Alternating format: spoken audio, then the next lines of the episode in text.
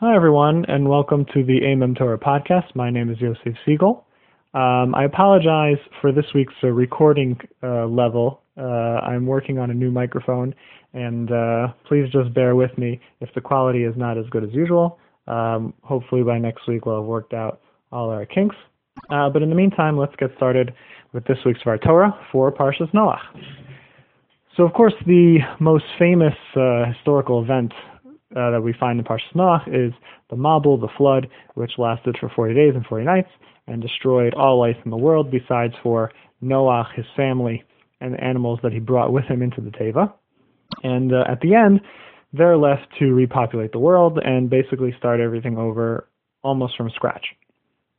But that's really not the only uh, big uh, event that happens in this week's Parsha. Uh, at the end of the Parsha, we have the story of the uh, Migdal Bavel, the Tower of Bavel, the famous story, which uh, the basic story is like this, and I'm going to go based on the psukim, and uh, afterwards we'll look at the meforshim and the different ways that the different details they add into the story, which are not uh, found uh, straight, they're not written straight out in the psukim. So the Torah tells us that at that time, everyone in the world lived in the same area and spoke the same language. Uh, it was still soon enough after the flood that uh, everyone uh, was still recognizing themselves as a, a, descendant of Noah and from one of his three sons. And uh, basically, what ended up happening is that uh, the population was growing, and uh, they began to uh, spread out and move away from each other. So, in order to prevent themselves from being spread out too far, it seems that they didn't want to be too far from each other. So they came up with a plan. we're going to read a pasuk now. This is uh, Perek Aleph, pasuk Gimel right at the beginning of Shvi, the last aliyah in this week's parsha. And it says like this: uh, Vayomru hava nivne lanu. They said, "Let's build a city, migdal v'rosha b'shamayim, and a tower with its top in the heavens. V'nasal lanu shem, and we'll make for ourselves a name. Pen nafutz al penei kal lest we be scattered on the face of the land." So the Pasukim continue. Hashem comes down. He sees that they're building the tower. He becomes upset he's upset that uh, the fact that they have uh, they all have the ability, this tremendous gift, to uh, speak one language and have communication with each other, and this is what they're doing. So he causes them all to uh, speak different languages, and uh, they all uh, spread apart, and the tower falls into ruin. So that's the basic story. So a few basic questions come up from the story. First of all, what's the purpose of building this tower all the way to the sky? Why does it need to be that tall? Why can't it just be a big tower? Why are we saying that it goes to the sky? Uh, second question is why were they afraid of being spread out? What was the big deal? And third of all, and probably the biggest question is what exactly were they doing wrong here? That Hashem came down and he punished them. So the basic explanation of this story is brought by Rashi, and it goes like this. The people who were in the world at the time obviously had heard about the Mabul, Noah and their fathers must have told him must have told him what happened. Um, but they didn't believe that it had been caused by the people's sins. They thought that roughly every 1700 years, uh, which is around when the Mabul happened, um, Hashem would destroy the world regardless of what was happening. It was just a reaction. It was a natural course of events that Hashem would put into the world that it would be destroyed every 1700 years and uh, started over again. So, in order to stop Hashem from doing this, they decided that they were going to build a tower all the way up to the sky, uh, find Hashem, and fight him. So Hashem comes down and he gets upset because he has given them this amazing gift of one language and one society, which allows them to have clear communication, total understanding with each other, total cooperation at this point, and they're using it for such a wicked purpose.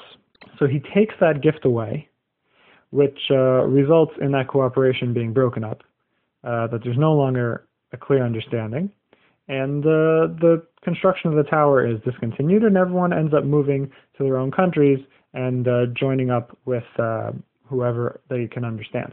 So that uh, answers our questions. That's why they built up to the sky. That's why they were, didn't want to be spread around. They just they wanted to. They were uniting to fight Hashem, and that's why they were punished. Now, the Kli Yakar uh, adds in a few details which change around what the issue uh, was for the people of the Dor HaFlaga.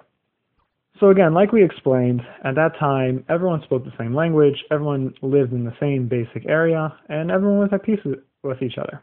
But once the population expanded and they had to begin moving out, spreading out to other countries or other areas of land, they were afraid that this would cause them to uh, go to war and, gen- in general, have strife between each other. Why? Well, how would that happen? They felt that even though they were still speaking the same language, but once you have different countries, so everyone has a different agenda, everyone has different value system, everyone has different priorities, um, and they would obviously conflict with each other, and that would lead to uh, disagreements, and they would end up fighting each other. But if they could all stay together in the same place, that would keep their priorities um, and their uh, values the same, and uh, they would uh, be able to stay at peace. So therefore, they decided to build a huge tower in one location, so uh, they can continue to uh, be enough space for everyone to live together without uh, having to move away. So that's why they built the tower to the sky, and that's why they were afraid of being spread around. So what were they doing wrong, though? If anything, we see now that the purpose of this tower was to keep the peace. So why were they being punished for keeping the peace? So the Kli Yakar explains that it has to do with the phrase in the pasuk, "V'nasa lanu shem." Let's make a name for ourselves. They told themselves that the reason why they were building this tower was to keep the peace, but they let it slip out what their real purpose was. It wasn't to keep everyone together. It was v'nasa lanu shem in order for them to make a name for themselves. If the population had stayed together all in one place, then any greatness a person would gain would be witnessed by the entire world. But if they kept expanding and moving outwards and, and, and covering a larger area of land, then the greatness that a person would gain in one area would not be felt by the people all the way in another area. And the ability to show themselves off in front of others would now be limited. We see that nowadays when, when there are people who are famous or who have uh, strong abilities, they're naturally drawn to these big populated areas, um, even though we can still communicate with each other across tremendous distances because they want to be in the area with all the action. They want to be where there's the most people. Now, not all, I'm not saying that all these people are doing this to show off in front of each other, whether it's for good or for bad what they're doing, but the idea is that naturally uh, greatness is attracted to uh, large crowds. So in order, so for the Dor HaFlaga, who was definitely doing it for the wrong intentions, so they wanted to keep everyone together, so that the V'nasa lanu shem, so that they can make a name for themselves together with everyone. That any hint of their quote unquote greatness would be witnessed by everybody. There would be no limit to how they could show themselves off. So the Kli Yakar, this is an amazing idea he's what he's saying is that if they had really built the Tower of Babel for the sake of peace, they would have been successful. If their intention was really to keep everyone together and that would have been it, Hashem would have let them finish it. But that's not what their true intentions were. Their true intentions was just to show off for each other. And actually, what would have happened if they would have been successful based on of their true intentions, the exact opposite of what they said would have happened. Keeping everyone together when the purpose was to allow some people to be better than everyone else would have led to even more strife than if everyone was different from each other and had different agendas and they would have fought that way. Keeping everyone together and causing some people to be better than others would have caused way, caused way more issues than what actually happened. So Hashem came and saw what their true intentions were and immediately broke them apart. And the irony is that, you know, in general, we look at uh, before the Dor HaFlaga and we talk about the amazing uh, communication and amazing achdus cooperation that they had.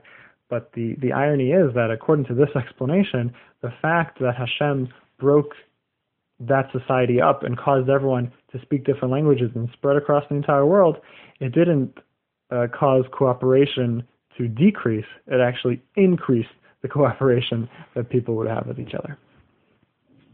Thank you very much to everyone for listening. Uh, please email me with all your questions and comments uh, at aimemtorah at gmail.com, A-I-M-E-M-T-O-R-A-H at gmail.com. You can also subscribe to our email newsletter, which is where you'll get the uh, written version of this Devar Torah along with a MP3 download of the podcast. The podcast, of course, is hosted on ashkafahandbook.com, uh, my website where you can download all the previous podcasts and learn about my book, Reality Check. Uh, the podcast is also on iTunes. Just search for the MM Torah podcast or my name, Yosef Siegel. You can also, of course, visit the blog itself where all my Dvar Torah since uh, 2010 are posted. That's old ideas for the modern mind.blogspot.com. And you can uh, check us out on all the social media platforms uh, Twitter at, at Torah, Facebook, Ancient Ideas for the Modern Mind. There's also a page over there for Reality Check, my book. It's Reality Check, a handbook of Ashkafa. And please contact me. I really look forward to hearing from you. I love to get feedback and uh, and your questions. All right, that's it for this week. Have a great Shabbos, everybody, and looking forward to speaking to you soon.